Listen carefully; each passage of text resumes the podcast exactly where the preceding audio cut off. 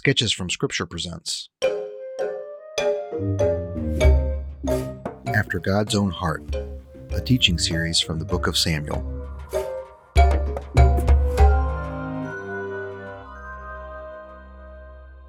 At the end of the book of Judges, the author writes, "In those days there was no king in Israel.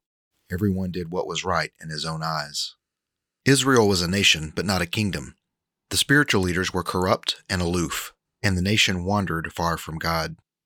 Thanks to the desperate prayer of a woman named Hannah, her son, the prophet Samuel, became the leader, priest, and judge of Israel, and God called him to anoint a king, one who believed, acted, and ruled after God's own heart. Will a king unify an adulterous nation and bring them back to the Lord? This is the story of the book of Samuel. In this episode, I reference some images. If you'd like to see those images, you can go to skidmore dot substack dot com, find the post for this particular episode, and the images will be in the body of that post. You can also share this episode by sharing that page with others.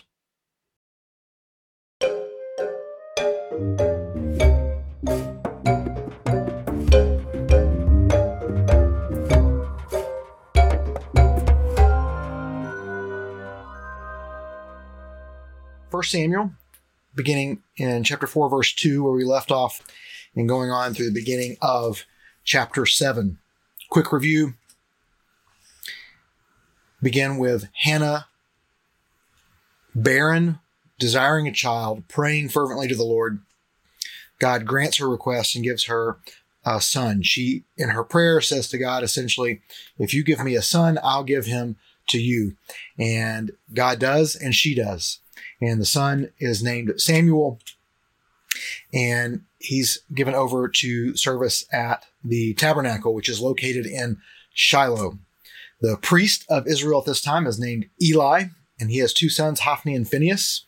Hophni and Phinehas are awful, terrible priests, awful, terrible people. They are stealing food from the people that come to the tabernacle. They're stealing food off of the altar, so they're stealing food from God. They are uh, sleeping with women at the entrance to the tabernacle. They're using their their fame and their position in the nation to um, do whatever they want and to do whatever they uh, feel is right in their own eyes. And Eli, their father, does very little to stop it. So we've already seen, just like in Genesis, the themes of light, darkness, sight, and, and blindness. And uh, Israel finds itself in a time of blindness. Uh, we've seen the curse against Eli and his sons, that Eli's sons are going to die in the same day. That's what the man of God tells Eli. Tuesday night we saw where the Lord speaks to Samuel, young Samuel, and the Lord tells Samuel, tell Eli his sons will die in the same day. And uh, Samuel faithfully shares that with Eli. So we have all this foreshadowing that's happened in these first few chapters. If you remember from storytelling in some of the earlier lessons that we've done, you've got three-act structure. So you've got act one is the setup. Then that whole world that you've just set up gets turned upside down. And then you spend the next part of the story trying to right what has gone wrong. And then the act three is the climactic event where that takes place. It's exactly what we're going to see in this story, the book of Samuel. And I call it the book of Samuel because this is one story. We have a first Samuel and a second Samuel. It's not a story and a sequel. It is because the story was originally broken up onto two scrolls because you can only fit so much on a standard scroll. And so this is how it was stored in synagogues. This is how it was stored in libraries and things at the time. So, um, Uh, First Samuel and Second Samuel really all go together and are the book of Samuel or the story of Samuel. And so I'm, we're going to jump right in and read the text, and then I'm going to make some notes. I'm going to show you some pictures tonight, and uh, we'll come back and I'll have some things to say um, about the the story that we have here. Let's get on to the Bible verses, and we'll read. So I'm reading from the English Standard Version, First Samuel chapter four. And the word of Samuel came to all Israel. That sentence belongs with, uh, at the end of First Samuel chapter three. Now, Israel went out to battle against the Philistines. They encamped at Ebenezer, and the Philistines camped at Aphek. The Philistines drew up in line against Israel, and when the battle spread, Israel was defeated before the Philistines, who killed about four thousand men on the field of battle. And when the people came to the camp, the elders of Israel said, "Why has the Lord defeated us today before the Philistines?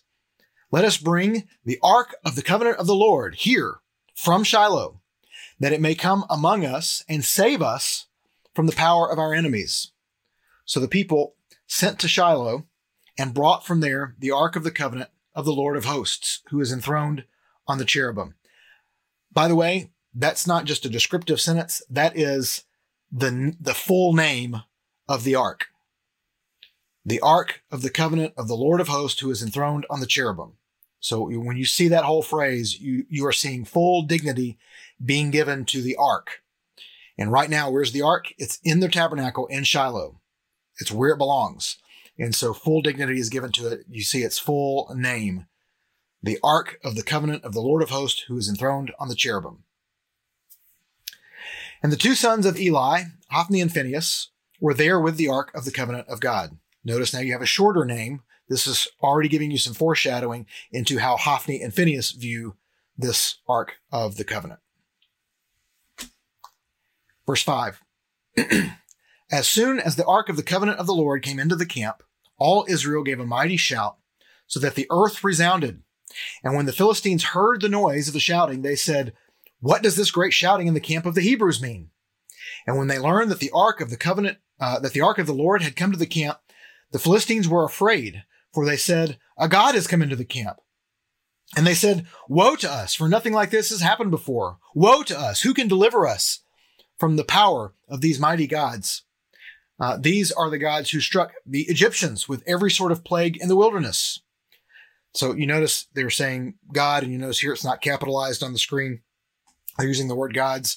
Basically, the Philistines are saying, hey, whatever their deity is, whatever gods they worship, Uh, the ones that brought them out of Egypt and did all the plagues, that is now coming after us. And so you can see that they don't really have a, an understanding of Israel's monotheism, which again highlights how um, how different, how unique a monotheism was in the world. It's, uh, it, the nation of Israel was the only monotheistic culture, really, for the most part. And so they're just describing it as they understand it, and the scripture is recording that here. Verse nine. "Take courage and be men, O Philistines, lest you become slaves to the Hebrews, as they have been to you. Be men and fight." So the Philistines fought, and Israel was defeated, and they fled, every man to his home. And there was a very great slaughter, for thirty thousand foot soldiers of Israel fell. And the Ark of God was captured.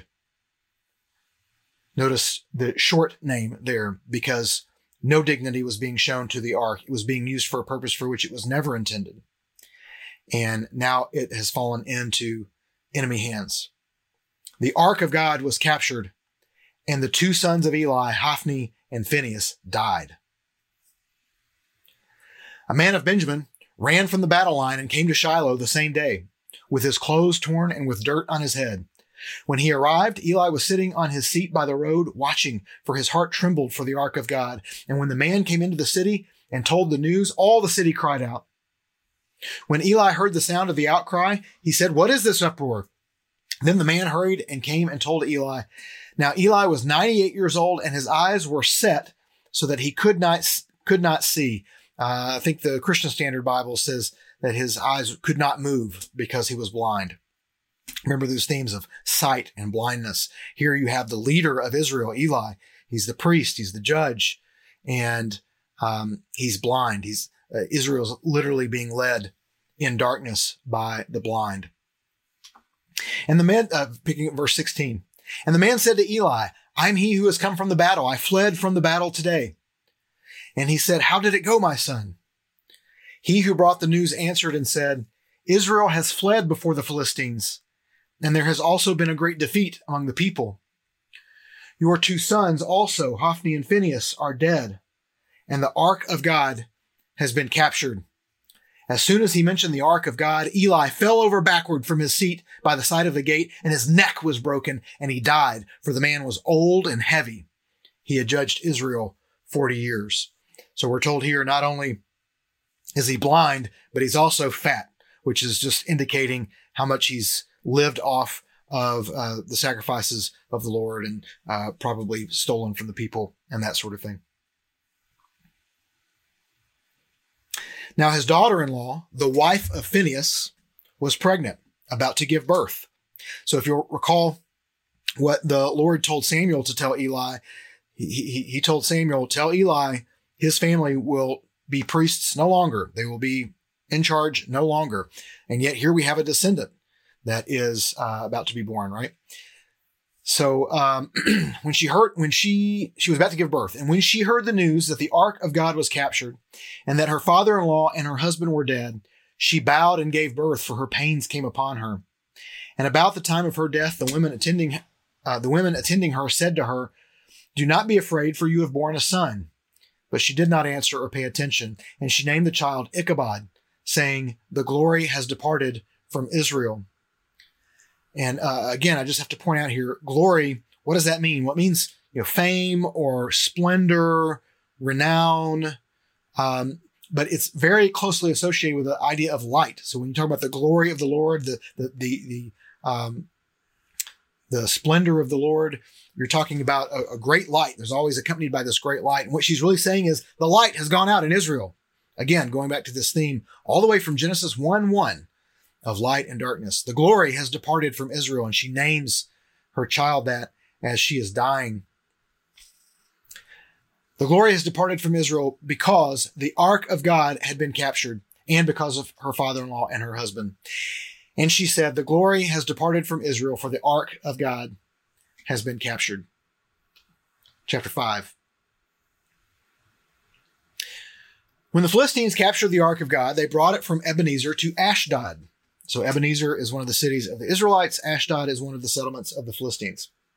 This is would be down to the southwest of um, getting, uh, like going down the Mediterranean coast down towards Egypt. Then the Philistines took the ark of God and brought it into the house of Dagon and set it up beside Dagon. Dagon is one of their gods, one of their idol gods. It's a god of fertility, as many of the gods are in this time and culture. And when the people of Ashdod rose early the next day, behold, Dagon had fallen face downward on the ground before the ark of the Lord. Notice the symbolism here, that this idol is almost bowing in worship to the ark, uh, certainly in uh, subservience, doing some kind of obeisance if it were a person bowing before the ark. And so they put the ark in with this god. They go away. When they come back the next morning, Dagon's down on his face in front of the ark.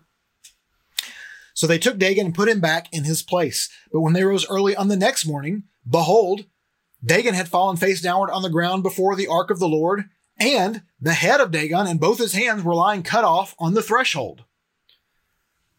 So now the thinking, seeing, speaking part of the god, of course, again, it's a, a man-made god, but the head, what would be the speaking, thinking part of the god, has been broken off, and the hands have been broken off. What would be the, the working, serving part of the god, those have also been broken off. Lots of symbolism here.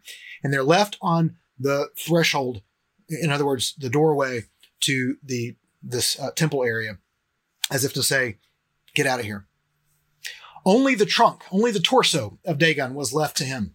This is why the priests of Dagon and all who enter the house of Dagon do not tread the threshold of Dagon in Ashdod to this day.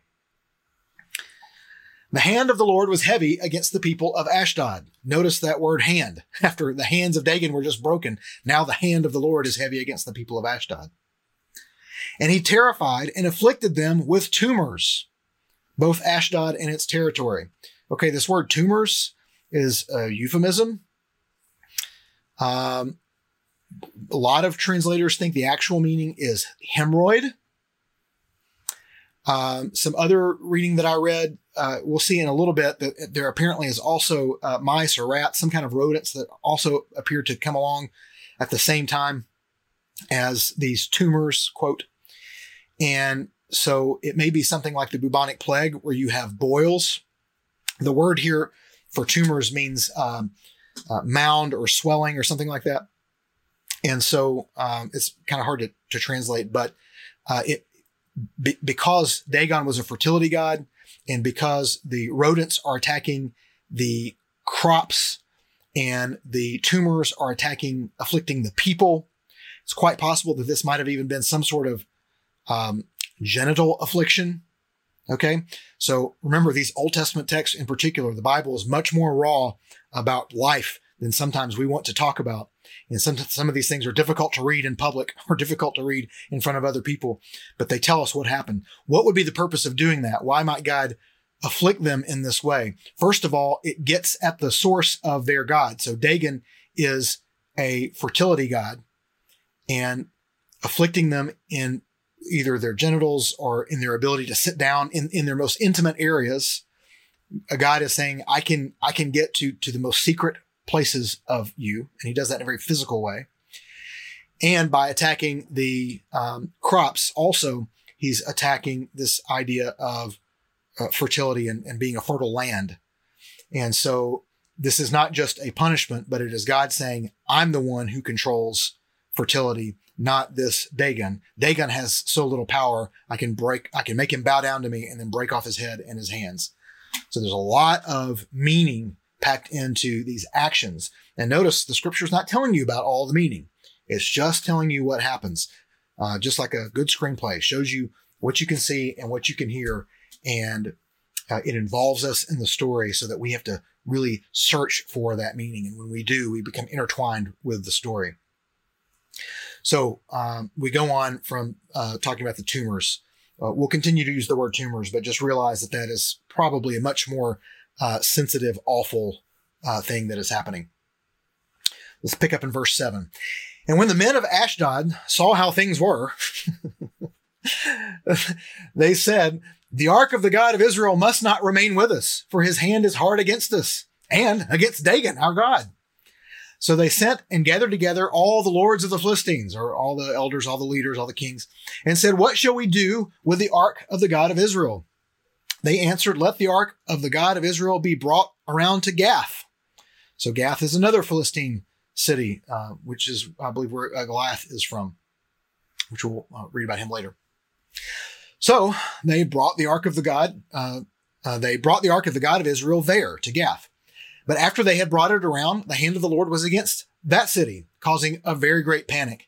And he afflicted the men of the city, both young and old, so that tumors broke out on them. Again, notice it's only afflicting the men, according to this text, if we read it literally. And so again, that would indicate that this, this might be something having to do with fertility. So they sent the ark of God to Ekron. But as soon as the ark of God came to Ekron, the people of Ekron cried out, they have brought around to us the ark of the God of Israel to kill us and our people. So obviously news is getting around. So when Gath gets rid of it and sends it to Ekron, Ekron says, well, we don't want it. We, we've seen what happens here. We don't want what you guys have. They sent therefore and gathered together all the lords of the Philistines and said, send away the ark of the God of Israel and let it return to its own place, that it may not kill us and our people. For there was a deathly panic throughout the whole city. The hand of God was very heavy there.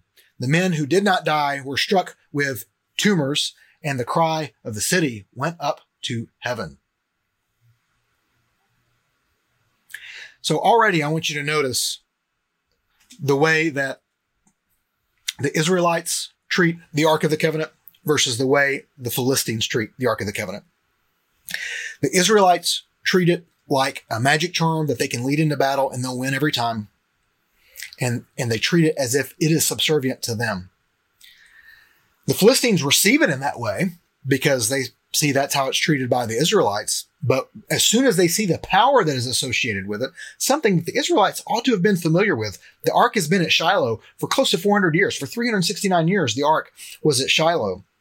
The tabernacle was at Shiloh. Israelites should have known about it, but they had no leadership. All their spiritual leaders were, were corrupt and aloof. When the Philistines get a hold of it and they see the power of it, suddenly they are afraid. And suddenly they show reverence to the power that is going on. So the Israelites are irreverent and the Philistines are becoming reverent toward the ark of the Lord. Very interesting turn of events. So let's keep reading. Chapter six.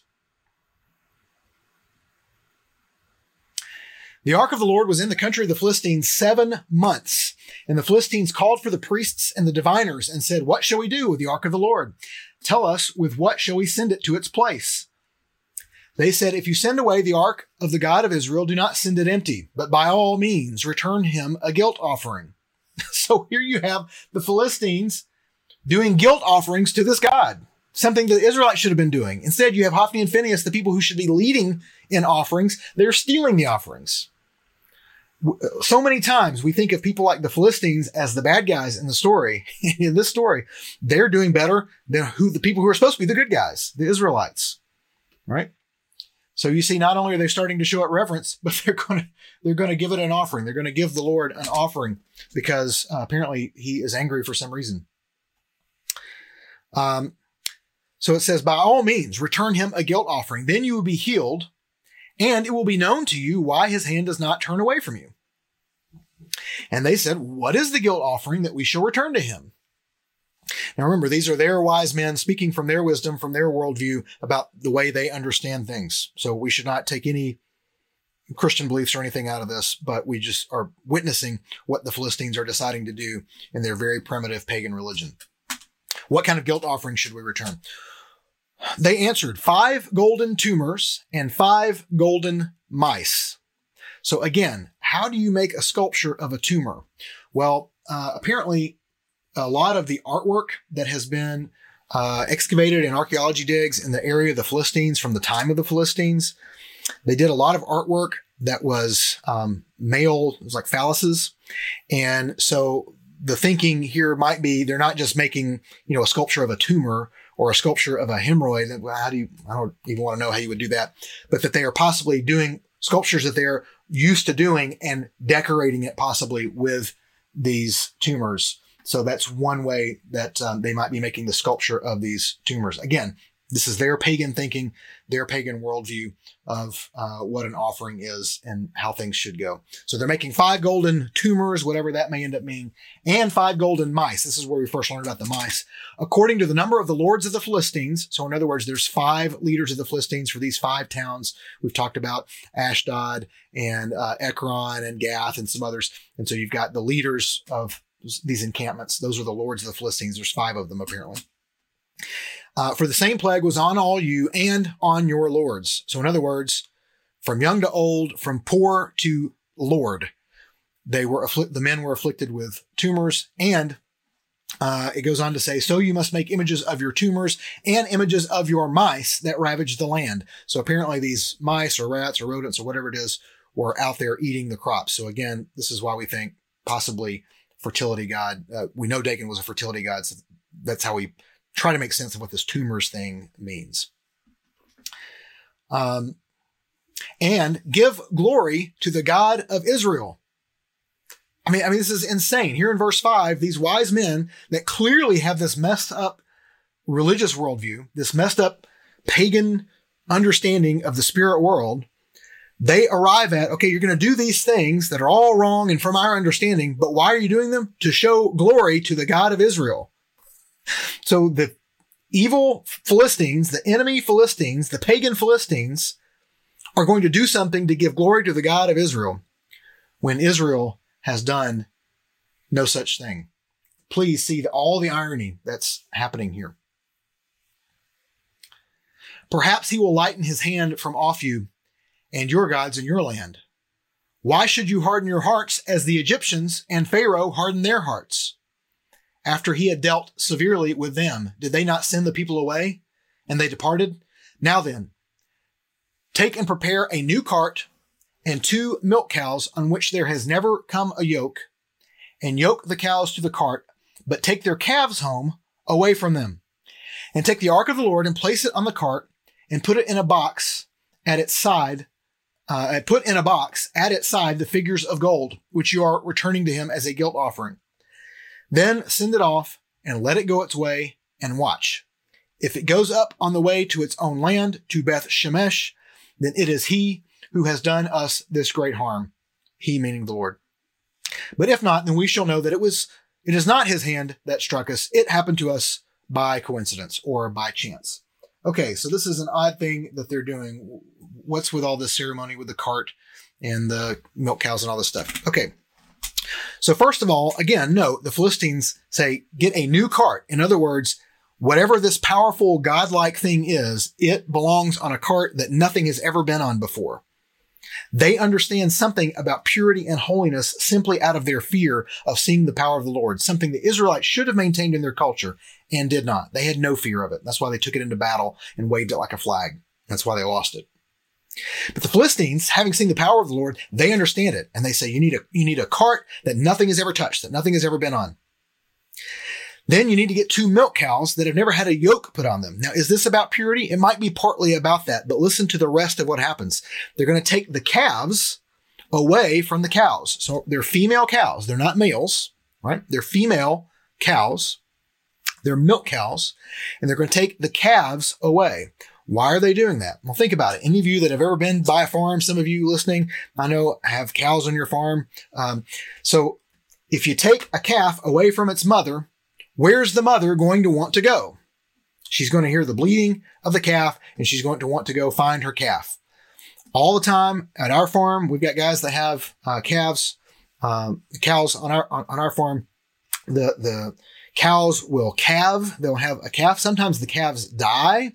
Sometimes the calves are sold away, and the mother cow will uh, will just moo and moo. Will just low for her for her for her baby.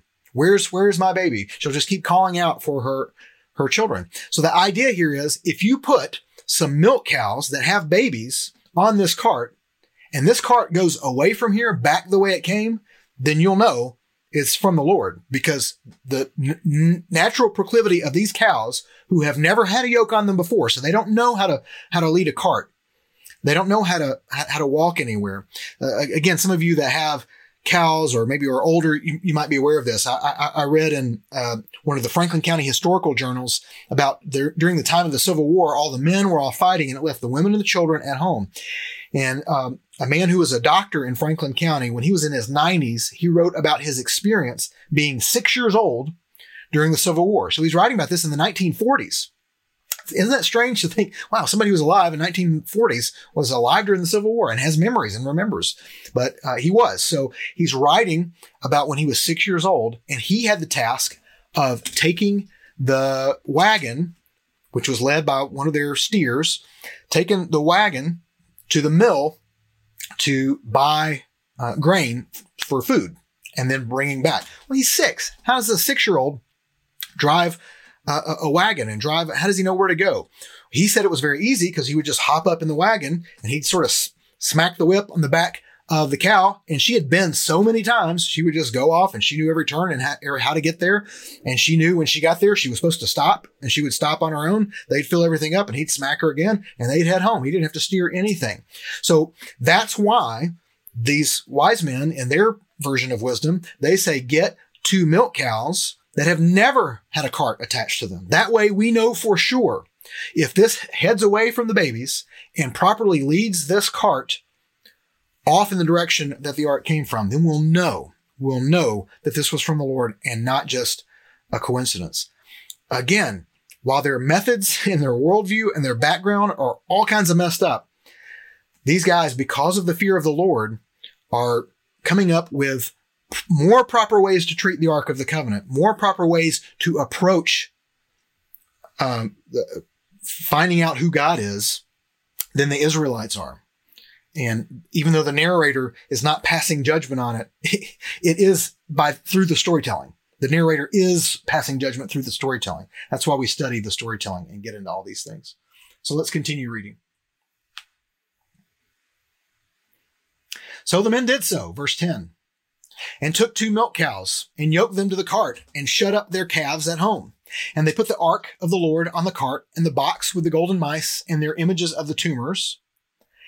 And the cows went straight in the direction of Beth Shemesh along one highway, lowing as they went.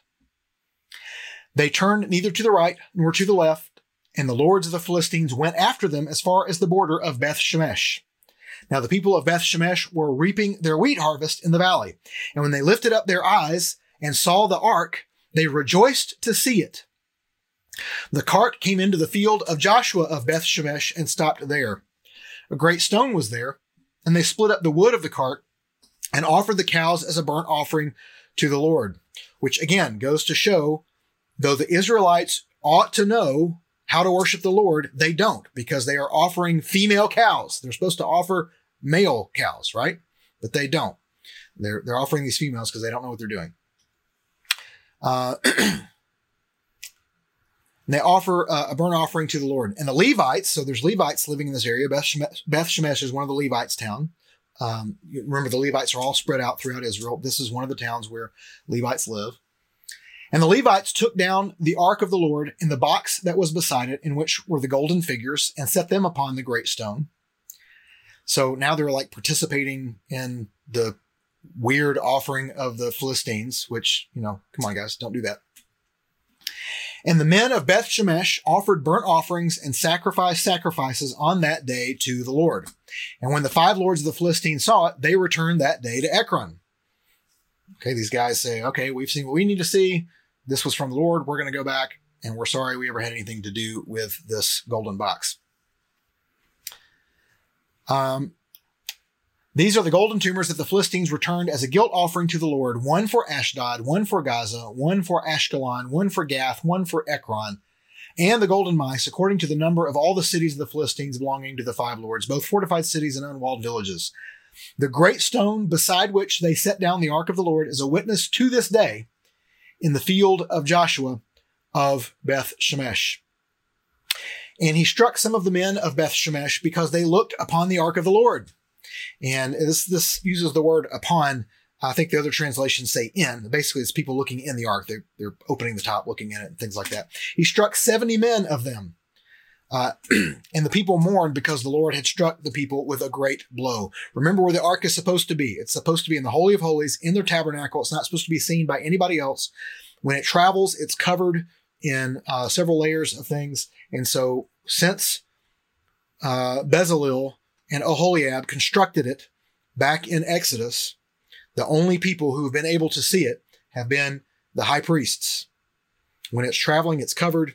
And when it's not traveling, it's in the Holy of Holies. And now you have people looking at it, possibly looking in it, and God strikes seventy people dead. Uh, verse twenty, the men of Beth Shemesh said, "Who is able to stand before the Lord, this holy God?" Now they recognize that God is holy.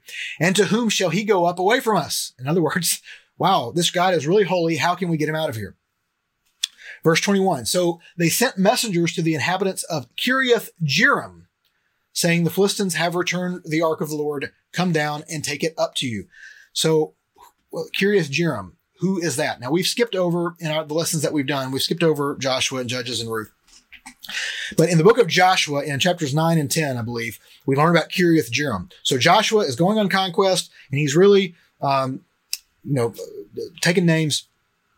And the people of Gibeon, which is where Kiriath-Jearim is, the Gibeonites hear about what Joshua and the Israelites are doing, and they don't want any part of it. They don't want to be in the receiving end of that. So they dress up in old clothes, they pretend to be from far away, and they go to Joshua and they make a pact with him and they say, "Please don't come and attack us from where we're from." And Joshua does not consult the Lord. No one consults the Lord. They just say, "Yeah, sure, fine. We're not, we're not here for you," because they think they are from far away. Then they learn they're from nearby. And they're part of the land that's supposed to be conquered. And when that is found out, Joshua's furious. And uh, he says, "Why did you trick us?" And they said, "Well, because we didn't want to be destroyed by you. And we thought this was the only way that we could get that to stop. But whatever you must do to us, you know, go ahead and do." And so what Joshua says is, "We're not going to destroy you. I'll rescue you from the Israelites. We won't destroy you. But you will be water bearers and wood woodworkers, woodcutters, for the Israelites for the rest of your lives, for the remainder of your days." So when these guys in Beth Shemesh call on the people of Kiriath-Jearim, what they're essentially saying is, hey, uh, let's get some non-Israelites. As long as people are going to die, let's make sure it's not one of us. Let's get some of those slaves down there that we got. Let's get some of those people from Kiriath-Jearim. Let them take care of it. Let's kind of see what happens over there. So again, just a very, un, this very dishonorable thing to do. Just pawn, pawn this, quote, holy God off on somebody else because they don't want to deal with the consequences. Uh, so they went to the inhabitants of Kiriath-Jearim saying, "The Philistines have returned the ark of the Lord. Come down and take it up to you." And the men of Kiriath-Jearim came and took up the ark of the Lord and brought it to the house of Abinadab on the hill. And they consecrated his son Eleazar to have charge of the ark of the Lord. From the day the ark was lodged at Kiriath-Jearim, a long time passed, some twenty years. And all the house of Israel lamented after the Lord. Mm. Okay, don't have a whole lot of time left, but I do want to show you some really cool pictures. So let's go back here to the keynote. I have been to Shiloh. These are not my photos, though. In fact, these photos are older from when I went. This is a photograph of Shiloh. So this is where the ark is at the beginning of what we've read tonight. This is where the ark was for three hundred sixty-nine years. And you're saying, okay, uh, we're looking at a field or, or a, hill, a hill here. Yeah, so what you're looking at, uh, you've got, of course, the sky there in the top of the screen. And then uh, the hill that is below that, that sort of little mountain range, slopes down into a valley, and that valley is obscured because what is right in front in the foreground, this long, tall grass, is on top of a cliff, basically. And so you've got a hill that comes down and flattens out on this cliff, and then there's a valley between this cliff and the mountain that you can see there just behind it. These are not big mountains. Uh, these are like rolling hills, as we would say in Tennessee, something like that. They're more like the Smoky Mountains than the Rocky Mountains. Lots of rolling uh, hills like this, and uh, each one of them would have, been, would have been landmarks for the people of the time. Now, you'll notice in the grass there are some stone things and some pathways. Uh, out at the edge of the grass, if you can see right in the middle of the screen there, in the edge of the grass, you can see there's some stone wall structures. That is, um, this was just, people knew that this was the area of Shiloh when these structures were discovered. If you step them off, you will find they are the exact dimensions of the tabernacle. And so it was realized this is where the tabernacle was in Shiloh. And because nothing else has really been here until very recently, other than people farming and, and living by and that sort of thing, the, the stones have remained. And in fact, there are some other ruins of some other ancient uh, towns that are uh, just up the hill from what we're looking at here. So, uh, just so you can see it just a little better, here's the same image, but now it's got everything sort of laid out for you. So you see north is straight ahead, east is to the right, west is to the left, south is behind us. You'll see the black rectangle indicating the entire uh, temple courtyard. You see the white rectangle inside it showing the uh, tabernacle itself. And you'll see the small square there. You see where it says Ark sat here, pointing to the small square there, showing exactly where the ark's at. We know that because not only are there stones that show where the the uh, curtain supports would have been, but there's also a stone slab where the ark itself would have sat. That's just big enough for the ark. The circle and the white rectangle to the right uh, show where the uh, excuse me where the um, the water basin and the altar would have been. And so that kind of gives you a sense of what you're looking at when you look at this picture and all the stonework and everything that's out there. Here's a shot of it up a little closer, and um, you can see the stone wall that's here and all the stones that have been robbed of it. This is, I think, turned around looking back up the other way. And uh, here it is again now looking off to the west. The north is off to your right. And so you can see the stone wall and um, the stone structures there. So here's a map of the traveling that's done in this story. So you see where Shiloh is there in the top right of the map. And about seventeen miles away is Ebenezer. Uh, Ebenezer meaning thus far the Lord has brought us. Again, the irony that is being uh, given to you, the reader, here in this story. They come to the place called thus far the Lord has brought us. And this is the place where the Lord leaves them behind. And there's a great defeat. And so you see the little pal symbol there. That is the, the site of the battle between the Philistines and the Israelites. Philistines largely living in this green area uh, off to the left. And you see it taken down into uh, the town of Ashdod and Gath and Ekron. And uh, so you're following that path around. And then it's sent off to Beth Shemesh. And you see why they send it there, not because that's where they got it from, but just because that is, you know, the nearest Israelite town. Let's just get it out of here. So they send it to the nearest Israelite town and send it to Beth Shemesh. Beth Shemesh decides that they don't want it and they send it uh, up to Kiriath-Jearim, which you can see already is about halfway to what is at this time called Jebus, which would eventually become Jerusalem. And so there you see the traveling of the ark. So the ark was in Philistia for about seven months before they sent it to Beth Shemesh. Uh, they had a very short time before they sent it to Kiriath-Jearim, and it remained in Kiriath-Jearim for twenty years. This is the view from Beth Shemesh, from uh, what what is clearly something man-made now. You, you can see that it's a cemented thing with, with stones in it. But it is meant to preserve the location of this great stone that is referred to in Beth Shemesh.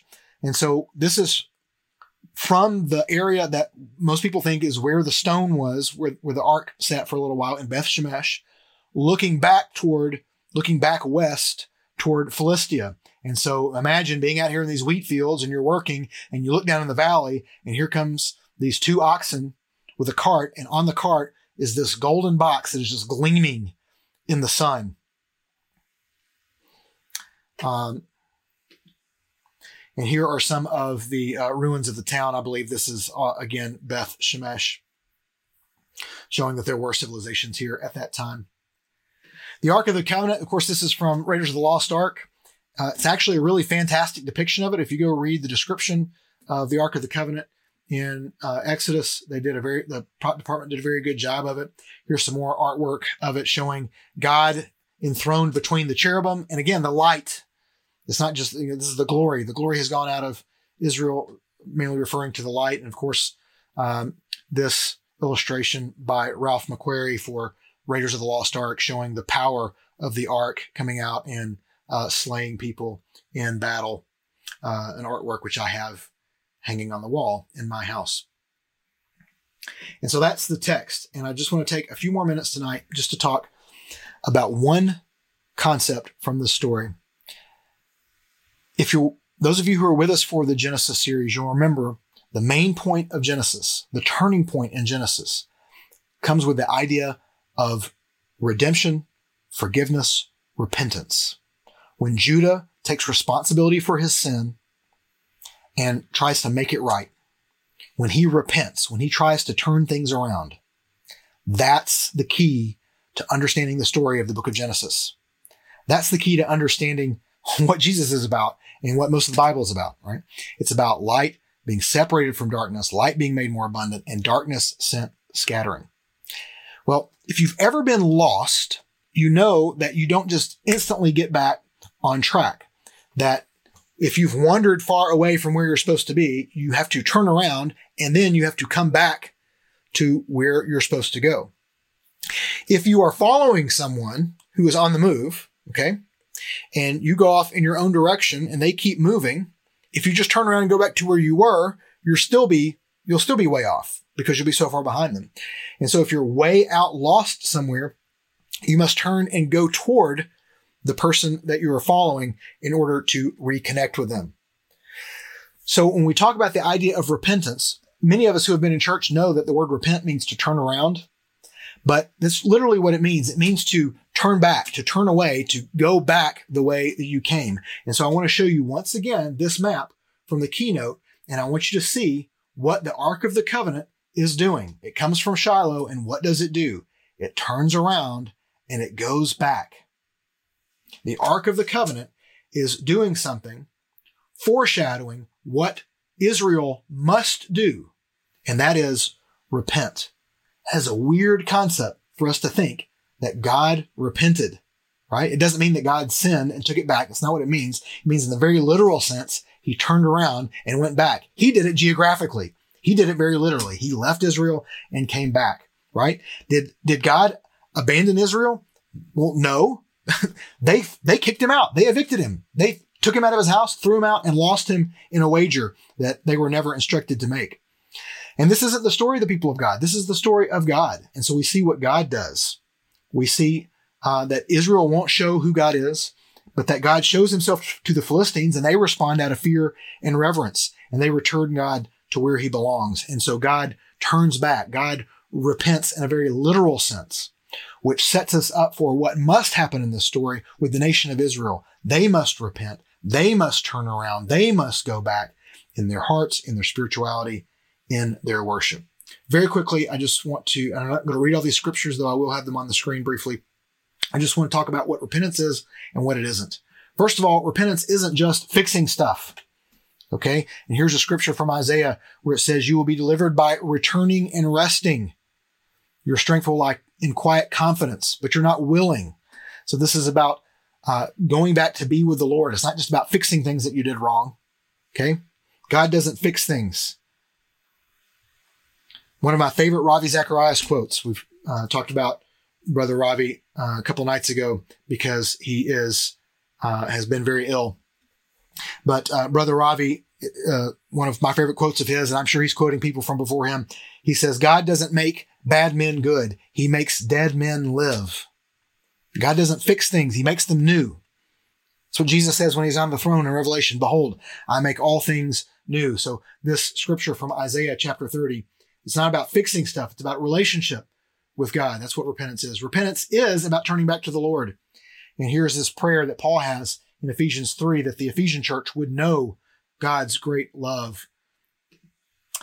Repentance isn't a one-time event.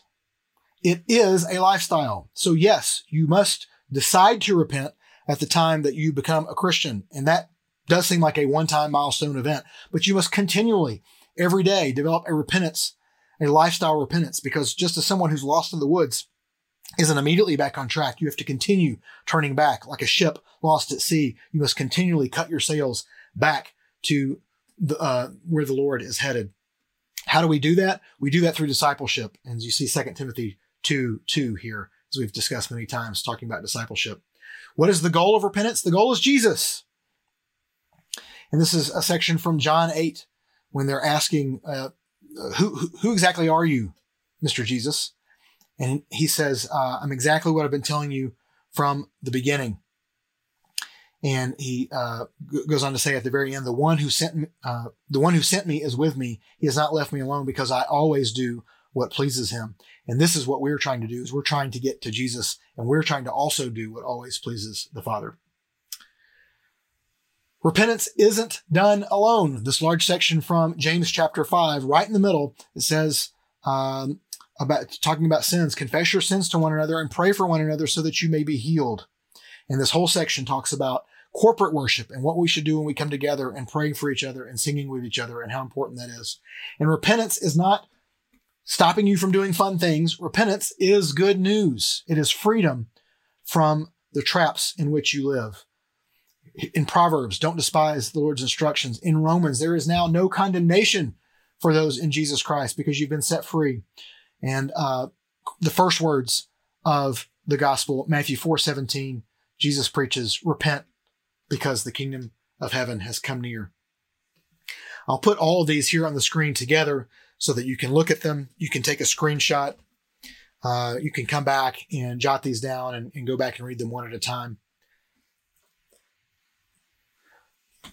But I want you to see the story that's been set up here. We're now really at the end of Act one of the book of Samuel.